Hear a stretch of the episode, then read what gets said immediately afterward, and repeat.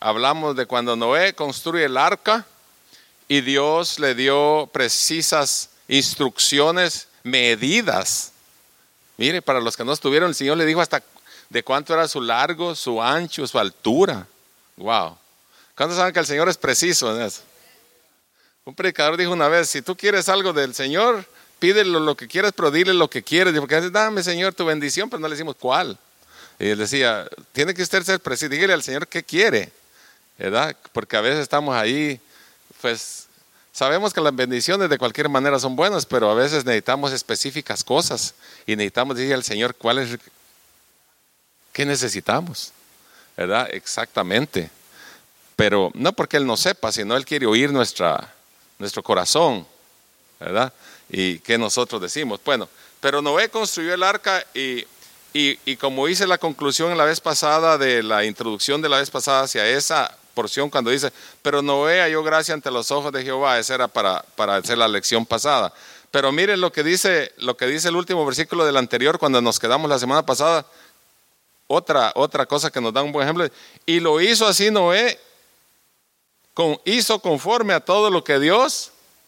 ¿Qué vimos ahí en eso, entonces en esa en, ese, en esa característica, en ese formato, en ese, en, ese, en ese carácter de ese hombre que hubo obediencia. Cuando dice alguien, como cuando usted le dice a alguien, vas a hacer esto a, su hijo, a su trabajador, a su empleado, a alguien, le dice, lo vas a hacer así, vas aquí, allá, irá, y usted se queda agradado cuando lo hizo como, cuando llega usted, qué precioso, lo hizo exactamente como yo le dije. Dios se agradó porque dice, lo hizo conforme Dios le dijo. Ese es un ejemplo precioso para nosotros. Estamos haciendo todos nosotros conforme Dios. Era la pregunta retórica que teníamos al final. ¿Estamos haciendo nosotros todo lo que Dios quiere que hagamos? Conforme Dios nos ha dicho que hagamos. Ahí hay una lista de cosas que Dios nos ha dicho. Si nos vamos al Nuevo Testamento y al Antiguo, muchas cosas que nos ha dicho, algunas ya ni nos acordamos pero debemos de hacerlas como dice aquí, y lo hizo así Noé, hizo conforme a todo lo que Dios le mandó. ¿Cómo se siente usted cuando alguien hace conforme usted mandó que se hiciera? Alguien que dirige, alguien que, o, o todo, a veces ni es director o no es manager, pero es papá y mamá. ¿Cómo le gusta cuando su hijo hizo cabal, como yo le dije? ¿Cómo se siente usted? Contento contento, agradecido y complacido. Esa es la mera palabra, complacido. ¿Qué hijo tengo yo que hizo exactamente como yo le mandé? Wow. Alguien dice que, no sé si ha oído usted un dicho que hay para el Día de las Madres, que la mayoría de madres, muchas, dicen un dicho cuando llega el Día de las Madres, cuando vienen los hijos que se portan mal y ni las, a veces ni la llaman y nada, pero el día le llevan una flor dice, yo preferiría mejor, dice, que él me amara, que me llamara, que, me, que se portara bien, que esto y no que me traiga flores. Mire, o sea, la obediencia es más importante que las flores, que un regalo, que, unas palabras. Pero si, si usted se porta bien, el hijo se porta bien, es mejor. Por eso dijo Dios, dijo, cuando aquellos traían machos cabrillos y mataban animales y todo, dijo, es mejor, dijo que él dijo que era mejor que los sacrificios. ¿Qué dijo él? Obedecer, dijo, es mejor que los sacrificios. Y ahí depende esto de lo que Noé hizo aquí, por eso de ahí depende de donde estamos hablando que la obediencia, él obedeció. Yo no sé si Dios le hubiera desbaratado todo eso si no lo hubiera hecho conforme lo hizo, conforme él le ordenó. Pero cuando Dios habla hay que obedecer. ¿Cuántos saben eso? Cuando Dios habla no hay discusión. Cuando Dios habla no hay ¿por qué? ¿Cómo? ¿Cuándo? ¿Con quién? Pues, nosotros tenemos muchos cuestionamientos y no encontramos respuestas a veces según. Pero Dios, cuando habla, hay que hacerse. Bueno, ya está hecho el arca. Ahora imagínense que aquí está el arca. Este es un arca. Ya estamos adentro del arca aquí. Todavía no, no, todavía no nos hemos metido. Este es un arca. Ya nos vamos a meter ahorita. Pero ya está hecho el arca. Ahí quedó concluido porque Noé hizo conforme Dios le ordenó. Ahora vamos al capítulo 7 para que tengamos una, una idea ahí. Vamos a leer. ¿Quién me quiere ayudar a, leer 12 versículos aquí? Que pase y luego otro, otro lee otros 12, porque tiene 24 versículos el capítulo. Sí, tiene 24. ¿Quién, ¿Quién quiere leer 12 y luego pasa otro 12? Los invito porque está la cámara para acá y si lo lee ahí usted no se va a oír en el micrófono ni va, y va a estar un rato de silencio y no, no se va a saber qué estamos haciendo. Pero si usted pasa aquí al micrófono, entonces lo van a escuchar allá y van a escuchar los de aquí también, los que estamos aquí presentes. ¿Quién quiere leer 12 versículos? Rapidito. Ok, entonces, hermano Jorge, lee los primeros 12. Ya. Así como... No, aquí. Porque por eso vamos a pasar aquí porque allá, allá no hay, no se oye en la cámara. Así con voz estruendosa. La palabra de Dios se lee en el nombre del Padre, del Hijo, el Espíritu Santo dijo. capítulo 7 dijo, dijo luego Jehová a Noé, entra tú y toda tu casa en el arca, porque a ti he visto justo delante de mí en esta generación. De todo animal limpio tomarás siete parejas, macho y, y su hembra, más de los animales que no son limpios, una pareja, el macho y su hembra. También de las aves de los cielos, siete parejas, macho y hembra, para conservar viva la especie sobre la faz de la tierra. Porque pasados aún siete días yo haré llover sobre la tierra y cuarenta días y cuarenta noches y raeré sobre la faz de la tierra a todo ser viviente que hice e hizo Noé conforme a todo lo que le mandó Jehová. Era Noé de, 16, de, perdón, de 600, ya quisiéramos tener 16 años, de 600 años cuando el diluvio de las aguas vino sobre la tierra.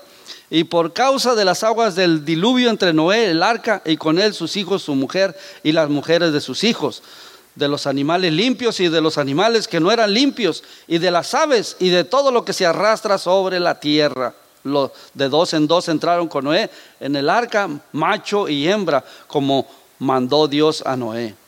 Y sucedió que el séptimo día las aguas del diluvio vinieron sobre la tierra. El año 600 de la vida de Noé, en el mes segundo, a los 17 días del mes, aquel día fueron rotas todas las fuentes del grande abismo y las cataratas de los cielos fueron abiertas. Y hubo lluvia sobre la tierra 40 días y 40 noches.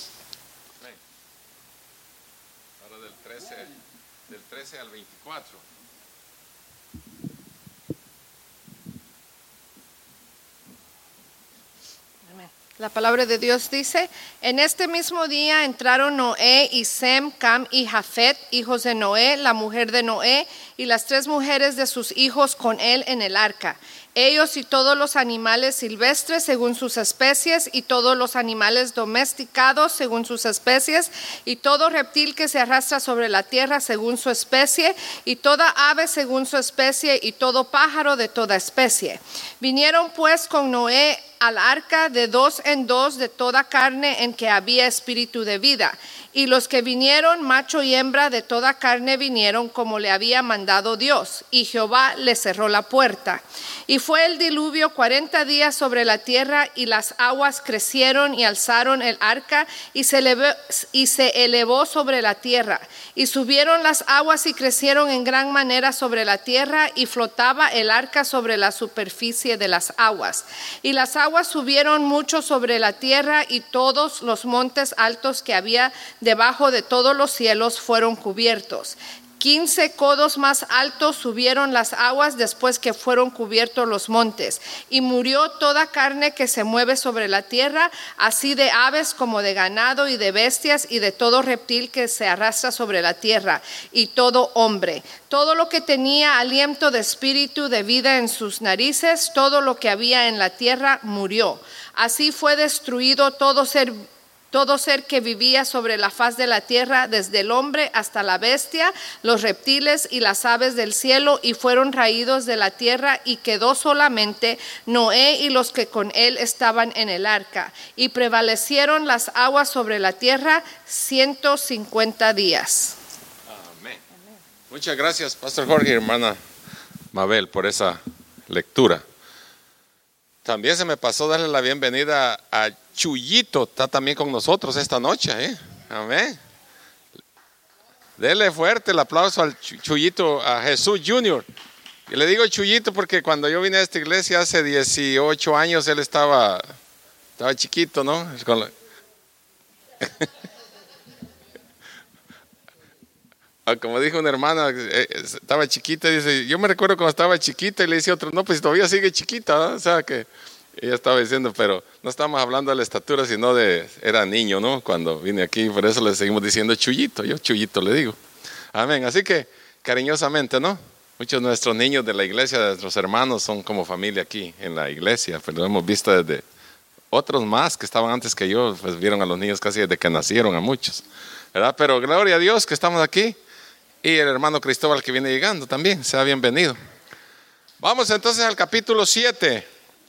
Ah, si se fijaron allí, cuando estaba enfatizando yo que Noé hizo conforme la se dio cuenta que en el transcurso del capítulo 7 vuelve a decir como dos veces otra vez, y hizo Noé conforme, y hizo Noé otra, o sea, es, es qué importancia tiene, dice que cuando se repite algo en la Biblia en una porción, significa que hay un valor trascendente de esas palabras dentro de una porción, porque la obediencia transcurrió en todas esas cosas. La Biblia explica en el capítulo 7 que la razón por la que Dios envió el diluvio fue porque tanto el hombre como la tierra misma se había ¿qué? corrompido. Lo vimos en el capítulo 5, 6, todo eso, ¿no? La maldad y la perversión eran tales que la única forma de salvar al mundo era arrancar de raíces el mal. O sea, quitar todo. Porque dice que a Dios le dolió en su corazón, ¿se acuerdan? No estamos repasando. Y, dejar, y dejar con vida lo único bueno que todavía quedaba. Con el diluvio Dios le aguó el mundo. Fue como un, arrasó con todo. Fue una especie de bautismo, todo, dando a la humanidad la oportunidad de un nuevo comienzo. Y eso lo vemos en 1 Pedro eh, 3, 20, 21. Dios ras- arrasó con todo lo que tenía vida terrestre. Lo único que no murieron fueron ¿quiénes? Los peces. ¿Por qué? Obviamente ellos están felices en el agua, ¿no? Entre más agua hay, ellos están, están contentos ahí. Es su vida ahí, ¿no? Pero si lo saca del agua, ellos mueren. Pero lo demás, vida terrestre, que el hombre y los animales, que, que por eso dice hay reptiles y todo, eh, eso sí, este, murió, murieron. Pero y Dios ordenó de esa manera que preservar lo que, lo que era bueno todavía. Y lo único bueno que había, ¿qué era? Noé, porque dice que halló gracia ante los ojos de Dios, porque era, dice la Biblia, era justo. ¿Verdad? Entonces el diluvio no llegó de forma repentina, así como, ah, dijo el Señor, se le antojó un día, el Señor dijo, le vamos a mandar un diluvio que se ahoga en todos. Ya vimos la redención, la oportunidad que Dios da al hombre antes de hacer un, algo. Inclusive todavía en los libros de los proféticos habla acerca, dice que Dios no hará algo sin antes revelárselo a sus siervos. O sea, a veces se da el anuncio, se, profetiza. No estoy hablando de profetizar como los profetas del Antiguo Testamento. A veces hay palabra de Dios para el pueblo que Dios habla y nosotros, ah, ese que está hablando ahorita ahí que dije que Dios dijo Dios, dice ese, ya lo conozco yo, que Dios le va a hablar a ese. Y no oímos lo que Dios dice porque pasamos por alto lo que Dios está diciendo. Como dijimos, hay señales, hay maneras como Dios habla, de todas formas, por la naturaleza, por una persona, por un siervo, por alguien, y nosotros pasamos por alto porque nosotros estamos analizando la, la circunstancia de cómo es la persona, no, no quién era. Los profetas de Dios cuando hablaban, el pueblo, el pueblo aceptaba porque dijo, y Jehová dijo, y, el pueblo aceptaba porque Dios había dicho, y estos hombres eran justos y eran personas de, renombre, de, hombres de Dios, pues que hablaban conforme Dios les daba la palabra, y, y- y la palabra era aceptada y rectificada por Dios de que Él había hablado. Pero ahora pues la duda viene y por eso yo a veces le doy cierta razón a las personas cuando primero analizan y, prueban, que como dijo un hermano, hay que probar los espíritus son de Dios o no, y entonces, pero a veces nos vamos al otro extremo. Y a veces como tanta cosa que sale en la televisión, a la gente profetizando y que le profetizo que esto y que le profetizo allá y aquí, se volvió como un ah, ping pong ahí, entonces ya la gente ya no cree lo que, lo que se dice. Pero en medio de todo ese montón de cosas, hay, hay todavía verdaderos. Hay hombres de Dios verdaderos, profetas de Dios que hablan la palabra de Dios conforme el Señor les da, ¿verdad? Pero a veces es una confusión, que a veces no entendemos cuando Dios habla y cuando no. Entonces a veces nos perdemos en eso. Pero Dios habló y el único que estaba justo, que encontró Dios que podía llenar los requerimientos, Noé simboliza al mismo Cristo, porque el único que llenó los requerimientos para ir al, para aplacar la ira de Dios del mundo pecador que había pecado, que estaba dividido por el pecado con Dios. ¿Quién fue el único que llenó? Y dice que no se halló, Apocalipsis dice, no se halló otro, dice. ¿Quién? El Cordero, Cristo. Fue el único que dice que satisfizo la ira de Dios sobre el hombre. Él llenó el requerimiento, el único justo, el único sin pecado, el único perfecto para ir a la cruz a morir, para que la ira de Dios fuera apaciguada y nosotros ahora alcanzamos la redención, la gracia de Dios a través de Cristo. Pues Noé fue el único que encontró, llenó el requerimiento de lo que Dios, en medio de aquella maldad, de aquella, era un trastorno enorme de maldad, encontró a, uno ahí, a Noé, dice que lo oyó justo. Y, y, vamos a leer más adelante qué es, qué quiere decir justo o perfecto, no quiere decir que no eras sin pecado. El diluvio no llegó de forma repentina, sino después de décadas de advertencia. Noé, no dice la Biblia cuántos años predicó, pero de acuerdo a su edad y de cuando comenzó y, luego cuando terminó, yo creo que asumen que Noé predicó como 100 años o 120 años. Entre 100 a 120 años predicó Noé diciéndole a la gente que se salve, que, que, perdón, que se arrepienta de sus pecados porque era una maldad terrible. La gente se, se mofaba de él, se reía, no, no atendía la voz de Dios. Y lo mismo que pasa en este tiempo. Como nunca Cristo ha venido de la manera que va a venir, ¿qué va a creer la gente que va a venir? Cristo dice en las nubes. ¿Cómo si eso nunca ha sucedido? Se acuerda que la gente va creyendo conforme mira las cosas que suceden. Entonces dice, ah, eso ya lo vi ya en la película, ya lo vi tal día, ya lo vi. Entonces la gente se va adaptando a ciertos acontecimientos que suceden eh, frecuentemente, pero cuando algo no ha sucedido, no cree la gente. ¿Cómo? La gente no cree que Cristo va a venir un día y va a levantar su iglesia y dice que enviará a sus ángeles a los cuatro cabos de la tierra y los levantará y los muertos en Cristo resucitarán primero. Esa es cosa rara para el mundo. Por eso ni atención le ponen al Evangelio. Porque como no se ha, nunca ha sucedido, el diluvio había sucedido. No. ¿Había llovido de esa manera? No. Nunca habían habido torrenciales de agua ni las inundaciones que hubieron, que adelante las vamos a explicar. No había. Entonces la gente no estaba esperando eso. Pero Dios ya había advertido a través de Noé que se arrepintieran de sus pecados para que se salvaran. Y si se vieran, y los que se hubieran salvado, en vez de meter animales, hubieran metido a gente. Allá al arca, yo no sé, yo se lo estoy añadiendo, pero, pero él quería que la gente se arrepintiera, porque si se hubieran arrepentido no hubiera necesidad de haber hecho el arca al final. Porque la gente arrepentida, temerosa de Dios, como sucedió con, con Jonás cuando le fue a predicar a, a los de Nínive, dice que la gente se arrepintió, que se vistió de silicio, de ceniza y se tiraron al suelo humillados delante de Dios y todo. Dios dice, y ahí dice, y Dios dice, se arrepintió de haberles hecho lo que les iba a hacer. ¿Por qué? Porque se arrepintieron. Pero estos malvados aquí, porque ahí dice malvados, dice en una traducción dice que malvados, o sea que hacían maldad. Dice que no quisieron arrepentirse de lo que Noé predicó. Ahí estuvo Noé predicando, predicando y no hubo señales de arrepentimiento. Entonces, ¿qué? Pues el Señor tuvo que proceder. La gracia se termina también. La gente cree que la gracia no se termina. La gracia tiene su límite. Dios es amoroso, misericordioso, grande, maravilloso y todos los atributos que usted le quiere agregar, pero tiene un tope. La gracia se termina. Cuando la gracia se termine, Dios, que Dios cierre la puerta como lo hizo aquí, que ya lo vamos a ver. Hasta ahí nomás. Finito, ¿verdad? Esta obra de construcción serviría no solo como instrumento de salvación, sino también como un llamado a la humanidad para hacerlos recapacitar. Bueno, llegó el día como mencionamos anteriormente, también la vida de Matusalén sirvió como señal, pues su nombre revelaba que el juicio llegaría cuando él muriera.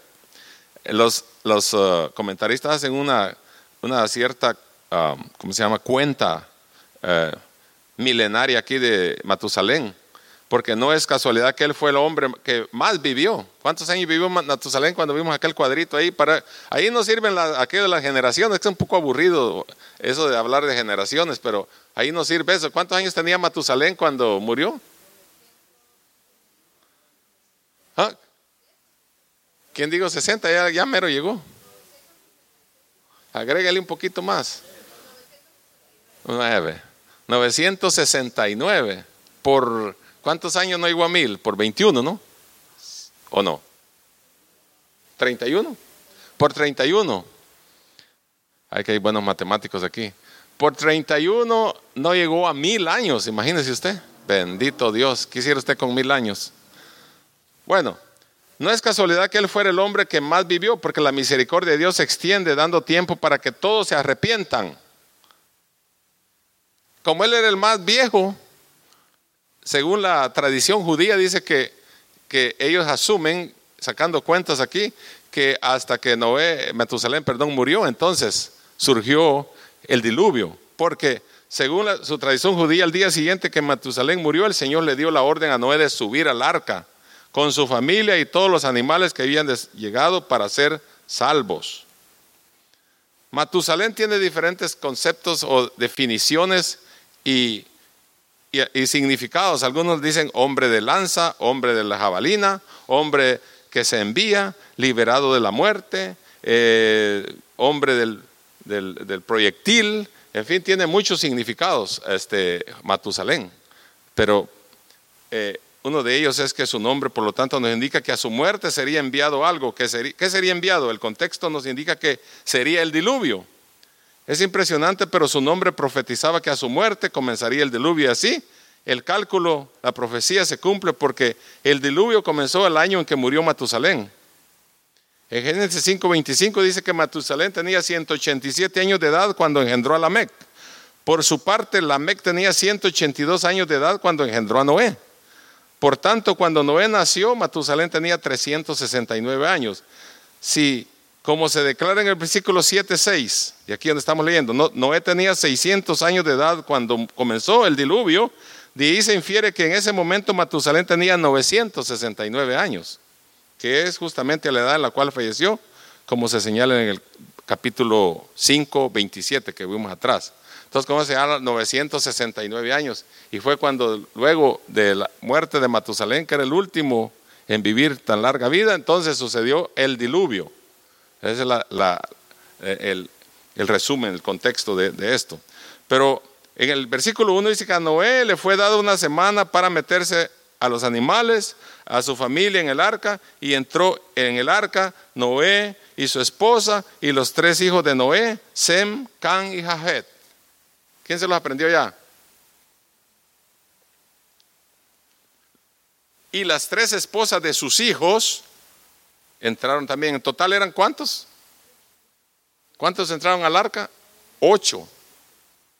Con eso el Señor iba a comenzar de nuevo la generación de seres vivientes, porque arrasó con todo cuando el diluvio.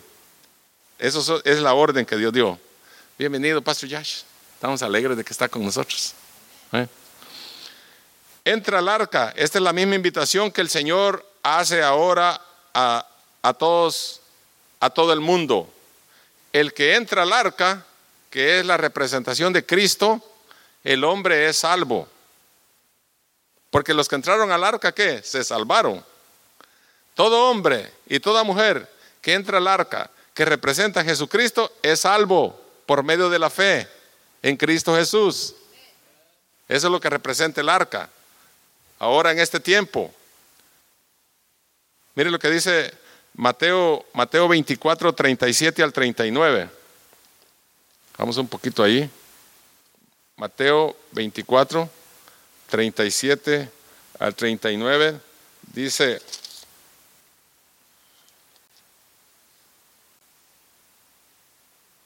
y no entendieron hasta que vino el diluvio y se lo llevó a todos. Así será también la venida del Hijo del Hombre. Ah, no, pero comienza el 37, perdón. Más como en los días de Noé, así será la venida del Hijo del Hombre. Porque como en los días de antes del diluvio estaban comiendo, bebiendo, casándose y dándose en casamiento hasta el día en que Noé entró en el arca y no entendieron hasta que vino el diluvio y se lo llevó a todos. Así será también la venida del Hijo del Hombre. O sea, estamos viviendo en, el mismo, en la misma circunstancia, que en el mismo ambiente profético, en la misma situación en que estaba viviendo el, hombre ahí a través de la gran maldad cuando el Señor llegó a un límite y envió el diluvio, porque había mucha maldad en el hombre, iba dice, voy a raer todo de la faz de la tierra. Entonces, lo mismo está sucediendo en este tiempo. Hay mucha oportunidad para salvación. se predique el Evangelio por todas maneras, por todos medios, por todas las maneras posibles, pero el hombre sigue su rutina de pecado, de maldad, y están haciendo exactamente lo, que dice aquí. Como nosotros le podíamos ir casándose, dando en casamiento, en fiestas, en paris, en esto, y en el, podíamos añadirle una lista de cosas allí, pero nada de Dios. Ahora, la gracia de Dios, dijimos antes, va a tener un límite. Cuando termine la gracia de Dios, porque vamos a ver más adelante que no me quiero adelantar allí, porque el Señor cuando cerró la puerta, ni siquiera dice que Noé la cerró. Ahí es donde ah, el Señor va a cerrar un día la puerta también, porque ahora dice él, yo toco la puerta y llamo, si alguien entra, eh, alguien abre su, la puerta, yo entro. Y cenaremos juntos y viviremos juntos. Pero eso es cuando la gente abre su corazón. Pero si no, el día que ya se cierra la puerta, ahí se van a cantar aquel canto que eh, en español que cantamos, adiós mundo, que hasta ayer estuve en ti. ¿Cuántos se acuerdan que hay un canto que dice así? Adiós mundo, que hasta ayer estuve en ti. Hasta ahí va a llegar el fin de la, de la humanidad. Pero dice, he visto que solo tú eres justo, le dijo a, a Noé. Dijo luego Jehová, no, entra tú y toda tu casa en el arca porque a ti te he visto justo delante de mí en esta generación. Hicimos una comparación con que tiene las mismas características de Job, ahí en el capítulo 1, versículo 1, ¿se acuerdan? Que eh, varón justo, perfecto, ¿verdad?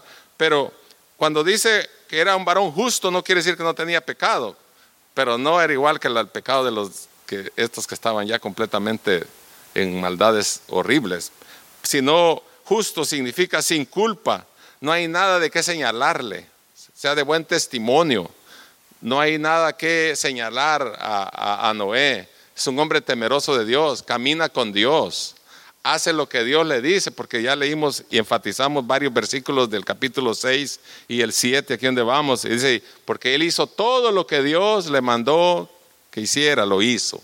Entonces era un hombre que temía a Dios, andaba, caminaba con Dios. Y cuando caminaba con Dios es un simbolismo de que estamos en Cristo, en Dios. No quiere decir como nosotros caminamos con Dios como si alguien se muere y ahora damos testimonio cuando murió. Y este hombre caminaba con Dios, o sea, daba buen testimonio, era un hombre perfecto, temeroso de Dios, caminaba con Dios. No quiere decir que agarraba de la mano o a la par de él, ¿no? Eh, porque algunos lo, agarran de una forma literal, sino cuando dice caminó con Dios significa que temía a Dios, hacía lo que Dios quería que hiciera. Era un hombre justo, completo, perfecto, maduro, significa todo eso. Entonces, Justo, ya dijimos, es sin culpa, no hay nada de qué señalarlo. Era un hombre, un hombre de Dios, ¿verdad? No habían situaciones que lo rodearan de qué decir algo de él. Pero en ese tiempo había mucha maldad. Pero aún en medio de todo eso, mire, ahí viene un ejemplo muy precioso de Noé. A pesar de que vivía en un mundo corrupto y de maldad, dice que él vivía apartado, alejado de toda corrupción del hombre. Es un gran ejemplo para nosotros los creyentes. Debemos vivir apartados de todas las cosas, del mundo, del pecado. Ahora dice el versículo 2 al 9. Dios instruyó a Noé meter siete parejas de animales limpios y de los demás solo una pareja. La razón de esto es que los animales limpios servían posteriormente para sacrificios y alimentos, mientras que los otros era para procrear. La distinción entre animales limpios y, y, y no limpios era, yo digo, bueno, este Noé ya había leído el Pentateuco, ¿qué? Porque sabía, ¿cómo sabía él que, que todo este orden había que, seguir, ¿no? Que habla Levíticos y en todos los demás libros del Pentateuco, cuando hablan de los animales que tienen pisuña, que tienen escama, que tienen esto, que son limpios, que son que yeden, que es, que él sabe, él ya sabía todo eso, él no sé cómo, cómo supo, pero, pero no sé si Dios se lo reveló o él ya había leído el Pentateuco, pero él sabía cómo separar cuáles animales Dios le dijo que metiera en el arca y cuáles no. Pero esto de, vivir en el, en el arca Noé, su familia y los animales es un quiebra cabeza. Es como solo Dios sabe cómo, cómo hizo ese, esa coordinación, esa concatenación de cosas ahí, como el procedimiento, todo. Eso de explicar el arca, para mí cuando yo leía toda esa situación de los animales metidos ahí 40 días y 40 noches, y Noé ahí también y todo, yo no sé cómo el Señor hizo para que eso ahí estuviera tranquilo, porque dije yo, esto está igual, es un rompecabezas porque está como, como, como explicar cómo funciona el cerebro. Yo no puedo explicar cómo funciona el cerebro. ¿Cómo es que el cerebro tiene el control de esto, control de aquello, que mueve el dedo, que mueve el pie, que mueve la uña, que mueve el pelo, que mueve el esto, que mueve el, ojo, que mueve la pestaña? ¿Cómo, ¿Cómo explica uno todo eso que Dios hizo? Pues aquí también tenemos otro ejemplo. ¿Cómo Dios hizo para que ese animalero estuviera dentro del barco, dentro del arca, y también Noé con su familia allí? ¿Cómo hizo Dios para... nos llevaríamos a ver cuánto para definir todo ese proceso que Dios planeó de cómo, pero lo que sí yo sé es que Dios es bueno y Él hace las cosas bien hechas. ¿Verdad? Es lo único que yo puedo decir. Porque dentro de siete días dice, haré llover. Yo creo que Noé hasta entonces supo por qué había hecho el arca, porque en todo lo que vemos atrás, él la construyó, le dio las medidas, alto, largo, ancho y todo, pero no estaba Noé todavía este, consciente de todo lo que iba a suceder ahí. Él no sabía exactamente cómo Dios iba a ser dentro de este proceso, pero ustedes saben cómo es Dios, ¿no? Grande, que nosotros no entendemos las cosas que Dios hace. Como, como estábamos discutiendo el sábado con los hermanos caballeros, dice, ¿cómo es posible que que Dios, estábamos hablando del capítulo 9 de Juan, y dice, ¿cómo es posible que Dios sanó a un hombre ciego y, en vez de darle la palabra que sanara, que se, echar fuera esa ceguez que abría los ojos, hizo lodo y untó con saliva y nosotros usar la saliva en este tiempo en este tiempo cultural es una mala educación estar haciendo con lodo con saliva ahí pues la gente este este es cochino ¿no? cuando alguien escupe o hace algo así pero el Señor usó eso ¿Ya? Lodo le puso. Y le dijo, ándate y lávate al Siloé. Y cuando regresó, dijo, regresó viendo. ¿Cómo puede explicar uno eso? Dios tiene sus propósitos que nosotros no entendemos, sus planes que nosotros no entendemos. Lo cierto es que estando en las manos de Dios estamos seguros. Que no entendemos todo, eso es cierto. Pero eso no nos preocupa de no creer en Dios, porque al final el Señor nos llevará a un puerto seguro a un lugar eterno que Él ha prometido que tiene.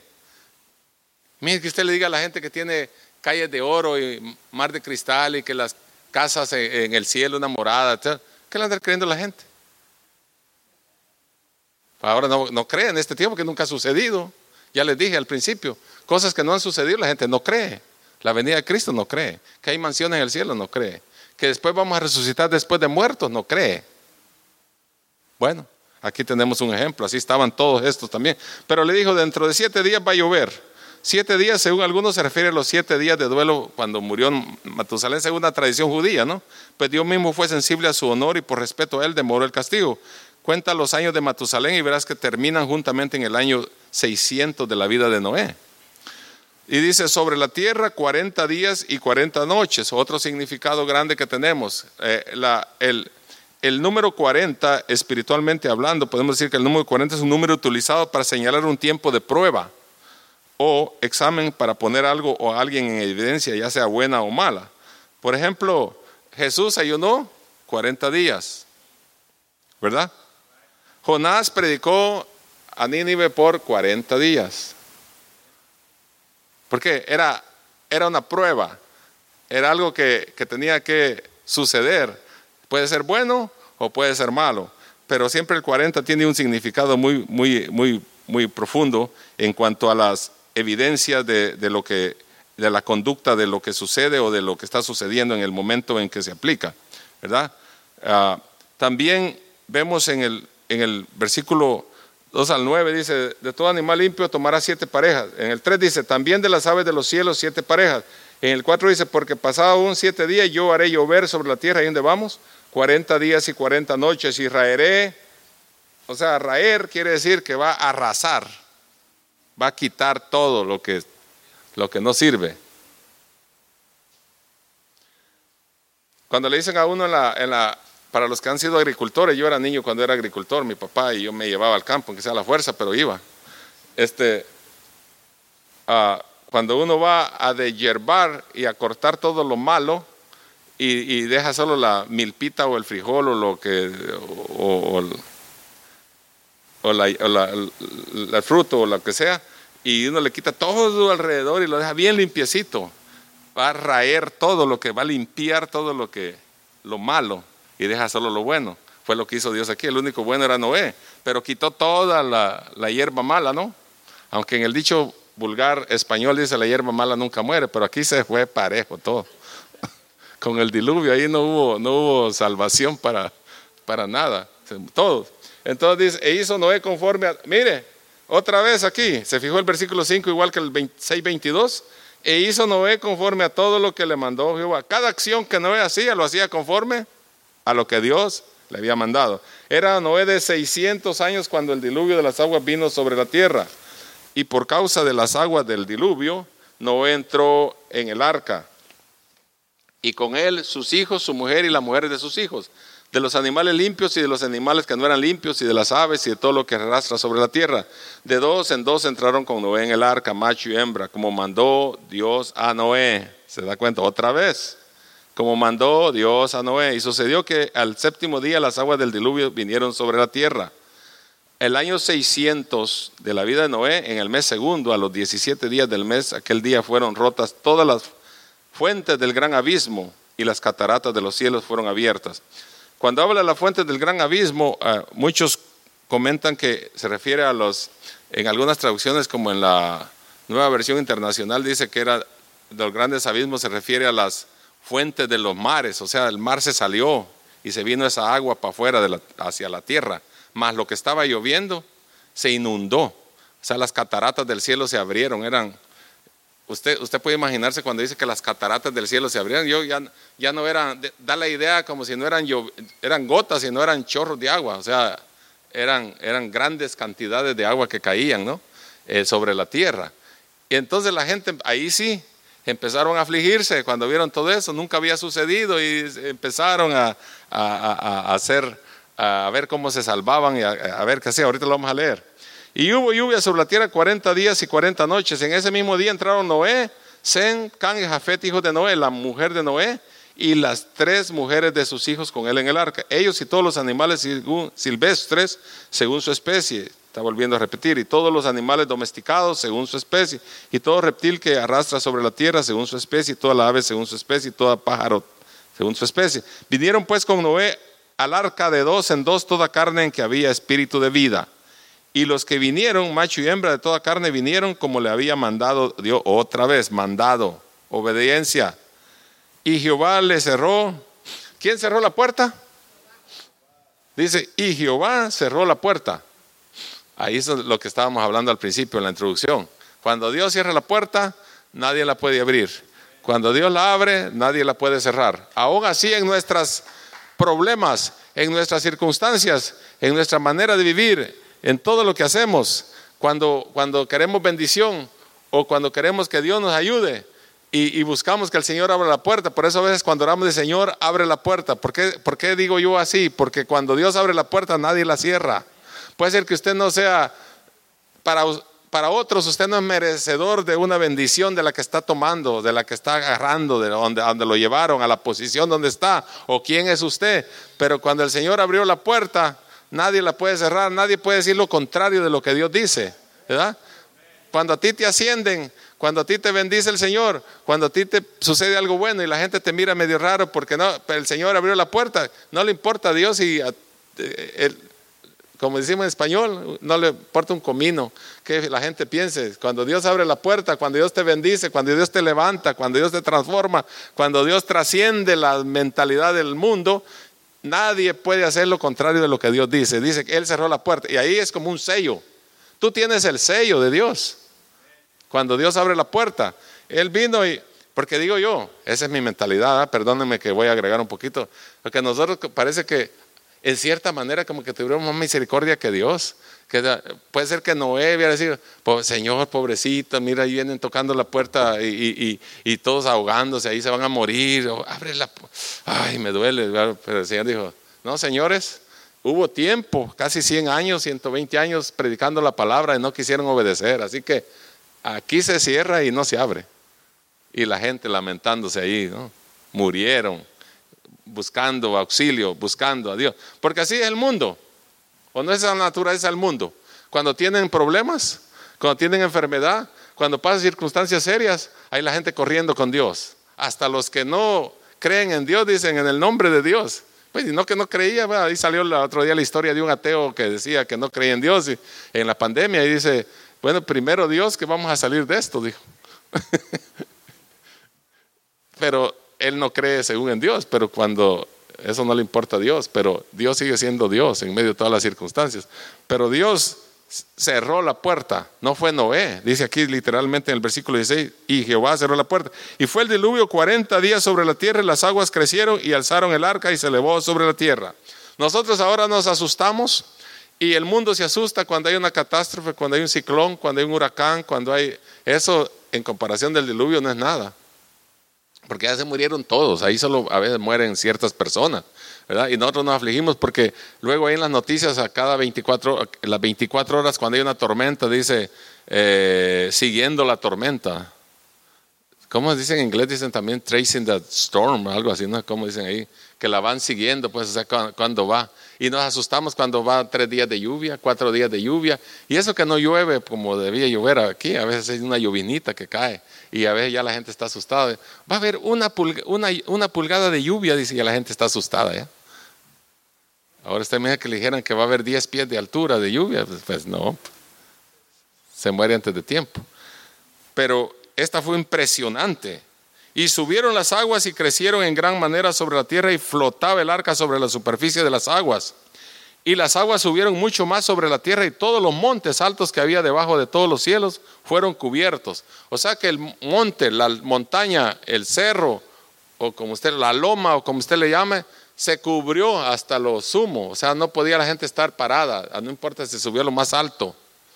¿ah? O sea, da la idea de que el día que el Señor actúe, como dice la palabra de Dios, no va a haber escape para el hombre.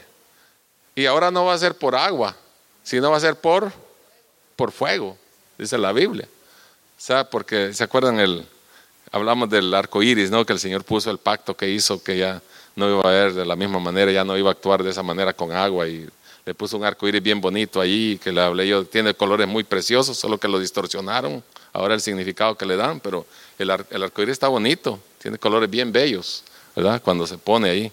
¿Cuántos le han tomado una foto al arco iris cuando está así, ¿verdad? Con el teléfono dan ganas de tomarle una foto al, al arco iris tan precioso, ¿cómo se ve?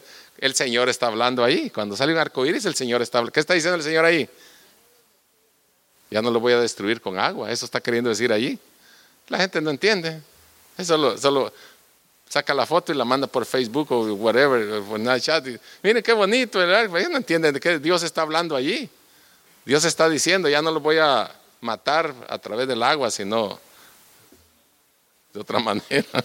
sino, de otra, sino de otra manera. Bueno, y murió, aquí está lo triste y murió, 21, y murió toda carne que se mueve sobre la tierra, así de aves como de ganado, de bestia, de todo reptil que se arrastra sobre la tierra y de todo hombre,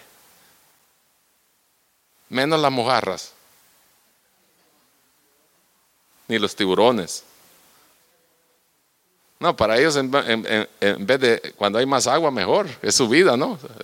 la tierra y murió toda carne que se mueve sobre la tierra. Todo lo que tenía aliento de espíritu de vida en sus narices, todo lo que había en la tierra murió. Así fue destruido todo ser que vivía sobre la faz de la tierra, desde el hombre hasta la bestia, los reptiles y las aves del cielo, y fueron raídos de la tierra, y quedó solamente Noé y los que con él estaban en el arca. Y prevalecieron las aguas sobre la tierra 150 días. O sea, después de los 40 días de lluvia que hubo día y noche, todavía la agua para que se llegara se desapareciera el agua, duró 150 días. ¿Cuánto es 150 días? Son cinco meses, ¿no? ¿O no?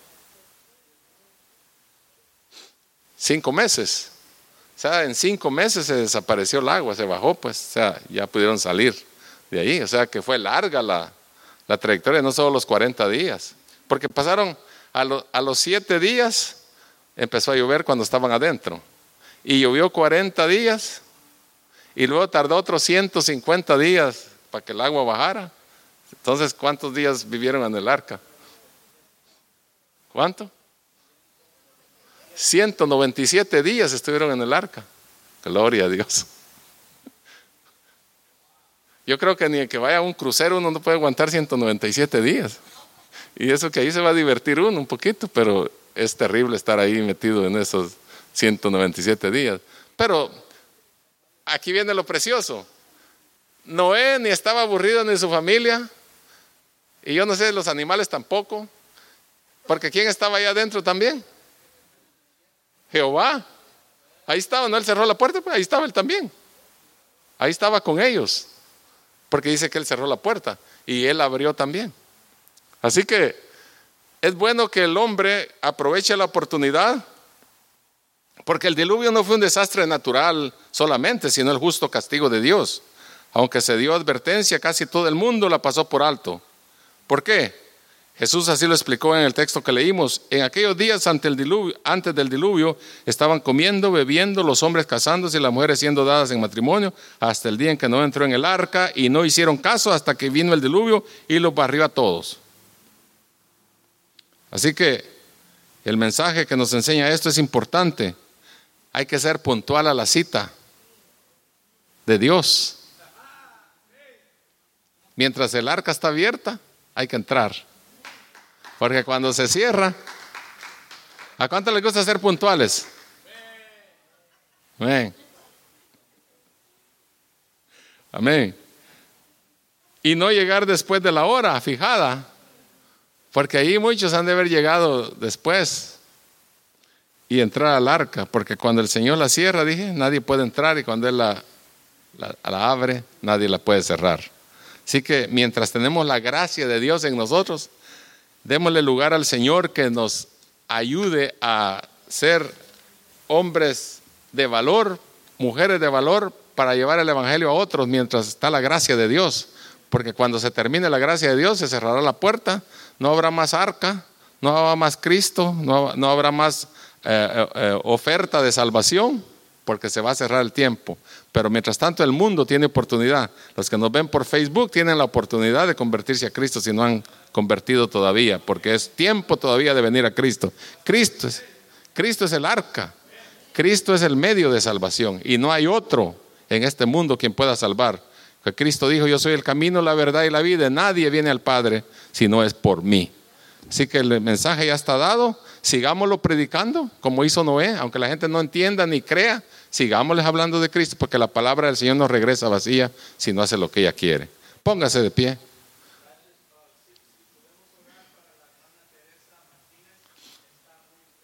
Amén. Ok.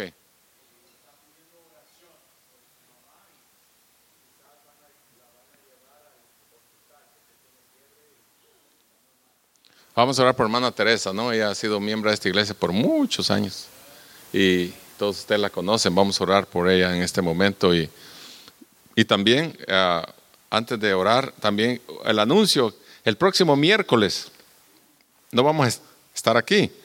Tome nota, ponga en su calendario para todo el año, para todo de ahora en adelante. El primer miércoles de cada mes nos unimos en oración allá en el santuario, todos juntos para orar una vez al mes, un día de oración del aunque no es solo ese día. Hay día de oración martes en la mañana de 5 a 6, jueves de 5 a 6 y viernes de 5 a 6 también ahí en el santuario. O sea que no es solo ese día de oración, pero, pero apunte esa fecha consecutiva de cada primer miércoles del mes. No estamos aquí, sino allá en el santuario. Así que si ve a alguien que no está aquí, avísele o comuníquele y diga que va a ser el servicio allá el próximo. vamos a orar por hermana Teresa Martínez. Amén.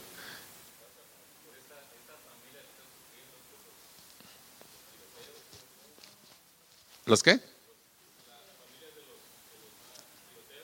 Ah.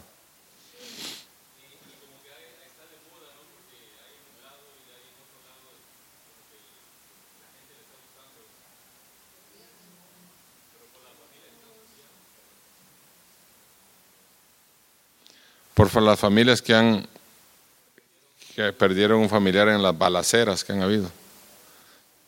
Parece que es más fácil ahora ya decir shooting que balacera.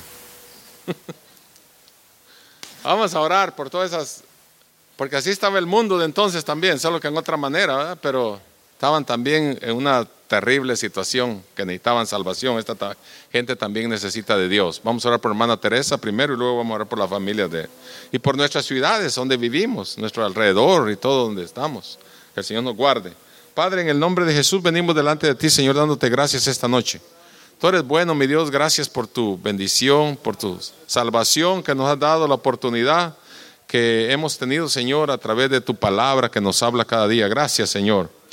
Nos unimos ahora con mis hermanos, Padre, pidiendo por la petición que puso Pastor Josh, por hermana Teresa Martínez, Señor, que pongas tu mano de poder donde, en su hogar o donde esté ella, Señor. Reprendemos toda fiebre, todo problema, Señor, no sabemos su diagnóstico, no sabemos qué pasó, Señor, pero tú tienes el poder, Señor, para ayudar a mi hermana. Enviamos la palabra de salud en tu nombre, Padre, hasta donde ella esté, Señor, porque para ti no hay nada imposible. Todo es posible para ti, Señor Jesús. Danos fe, aumenta nuestra fe. Danos, Señor, la fuerza que necesitamos y bendice a mi hermana Teresa, Señor. Ayúdala, fortalecela, sánala, dale salud, Señor Jesús. Vamos libre en el nombre de Jesús por el poder de tu palabra. Ahora, Señor, venimos pidiéndote, Señor, uniéndonos por la petición de Pastor Melvin, Señor, por las familias que han sufrido, Señor, en esas balaceras que han habido en diferentes lugares del Estados Unidos, Señor, y del mundo. Padre, que pierden un familiar sin estar esperando, Señor, esa tragedia, Señor, sin estar planeando nada, Señor, sino que de repente, Padre, han perdido un familiar que ha sido duro, Señor, ha sido doloroso, Padre. Te pedimos que los confortes, Señor, acércate a sus vidas, abrázalos, Señor, acarícialos, Señor. Sé con ellos, Padre Santo, aunque no te conozcan, Señor, ten misericordia de ellos, Padre. En el nombre de Jesús, bendice, Señor, y reprendemos todo espíritu de violencia, Señor, a nuestro alrededor y de nuestras ciudades y de nuestro vecindario, de nuestras casas y de nuestras ciudades, Señor, y de este país, Padre. En el nombre de Jesús echamos fuera todo espíritu de muerte, todo espíritu de violencia, todo espíritu de maldad en el nombre de Jesús. Señor, nos ponemos al firme, Señor Jesús, y reprendemos todo espíritu, Señor, que venga a destruir, Señor, las vidas, Señor. Dales oportunidad, Señor, a todos que se salven, Señor, porque para eso moriste tú, Señor, para que otros vengan, Señor, para que el mundo crea, Señor, que confiese, Señor, sus pecados y vuelvan hacia ti, Señor, porque tú estás presto para perdonarlos, Señor. Gracias te damos, Señor, en esta noche por el poder de tu palabra. Te alabamos y te seguimos bendiciendo. Ayúdanos, Señor, a proseguir hacia adelante mientras tú vienes, Señor Jesús, porque el galardón es grande, Señor, en ti. Te damos gracias en el nombre poderoso de Jesús. Amén.